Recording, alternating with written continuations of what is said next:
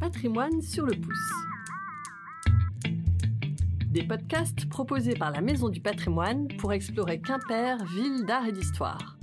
Cette première série est consacrée à l'hygiène et la santé à Quimper. Aujourd'hui, une question de santé publique, l'eau potable. Bon, tu veux boire quoi, Cynthia Un verre de vin Mm, Non, juste de l'eau plate, ça irait très bien, merci. Bon, tu sais comment elle s'appelle, l'eau du robinet à Quimper d'ailleurs Bah non, elle a un nom Ah oui, oui. Aqualonia, la plus locale des eaux de table. Ah, mais c'est en rapport avec l'ancien quartier de Locmaria, d'accord. Mais tu sais qu'obtenir de l'eau n'a pas toujours été aussi facile. Ça, je m'en doute. Ouvrir un robinet et voir de l'eau en couler, c'est un luxe que les Quimpérois n'ont pas connu avant le 19e siècle, et seulement pour une petite partie d'entre eux. L'accès à l'eau potable puis courante, c'est une question de confort mais surtout de santé publique. Avant qu'elle n'arrive dans les habitations, j'imagine qu'il faut savoir où aller la chercher. C'est ça, et heureusement, à Quimper, l'eau, c'est pas ce qui nous manque. Entre l'Audet, le Ster et le Frout, les habitants ont le choix. Mais est-ce qu'elle est potable, cette eau vive Eh bien ça, c'est une bonne question, tu vois. Si on prend l'exemple du Ster, l'abattoir rejetait ses déchets directement dans le cours d'eau. Oh, La boire est dans le meilleur des cas une expérience très désagréable et peut surtout s'avérer mortelle. sympa ça.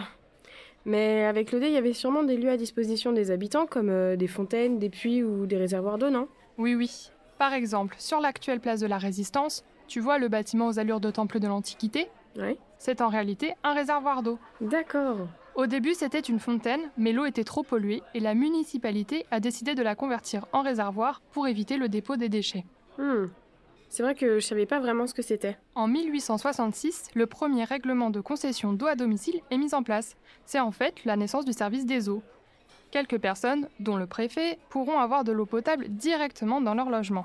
Les plus riches, évidemment. Ouais, voilà. Seulement, au 19e siècle, le monde est touché par des épidémies de choléra successives et Quimper n'est pas épargné. Ouais, et j'imagine que l'eau, elle joue un rôle majeur dans la transmission de la maladie. Tout à fait. Les bactéries peuvent survivre dans les eaux usées. À Quimper, les points d'eau publics sont souvent décrits comme troublés par des immondices. Du coup, la maladie a tout pour se propager rapidement. Exactement. D'ailleurs, pour l'épidémie de 1832, des affiches ont été imprimées en français et en breton pour avertir les habitants et leur donner des consignes précises comme ⁇ Il faut observer la plus grande propreté sur soi et dans son logement ⁇ Le maire demande même à ce que les rues soient nettoyées et que les déchets à proximité des points d'eau soient enlevés. En fait, on ne sait pas encore que la maladie est contagieuse et on pense que c'est l'insalubrité des logements et l'alcoolisme qui rendent les personnes malades. Ça ne doit pas aider non plus quand même. ouais. Dans les années 1870, les canalisations souterraines rouillent. Elle devait avoir un sacré goût cette eau. Oui, mais ce n'est qu'à la fin du 19e siècle que d'importants travaux sont envisagés. Pour te donner une idée, en 1900, seulement 87 foyers étaient abonnés au réseau. Parmi les heureux élus, on trouve Le préfet, le directeur des chemins de fer, les grands hôtels de la rue du Parc, mais aussi la caserne militaire ou encore certains établissements d'enseignement. Ça se démocratise un petit peu quand même. Oui, mais c'est surtout après la Première Guerre mondiale que le nombre d'abonnés à l'eau courante augmente réellement. Et dans les années 30 et 40, le réseau s'étend jusqu'à Pénars et Arga-Armel. Ça devient vraiment la norme. Tout à fait. En 2017, la ville compte plus de 47 000 abonnés au service des eaux et elle lance même une campagne de publicité pour pousser les habitants à consommer l'eau du robinet. Ah, la fameuse Aqualonia du coup. Exactement. Le développement de l'accès à l'eau potable à Quimper a permis un plus grand confort pour les habitants et surtout une amélioration des conditions d'hygiène dans la ville et donc le recul des maladies liées à l'eau.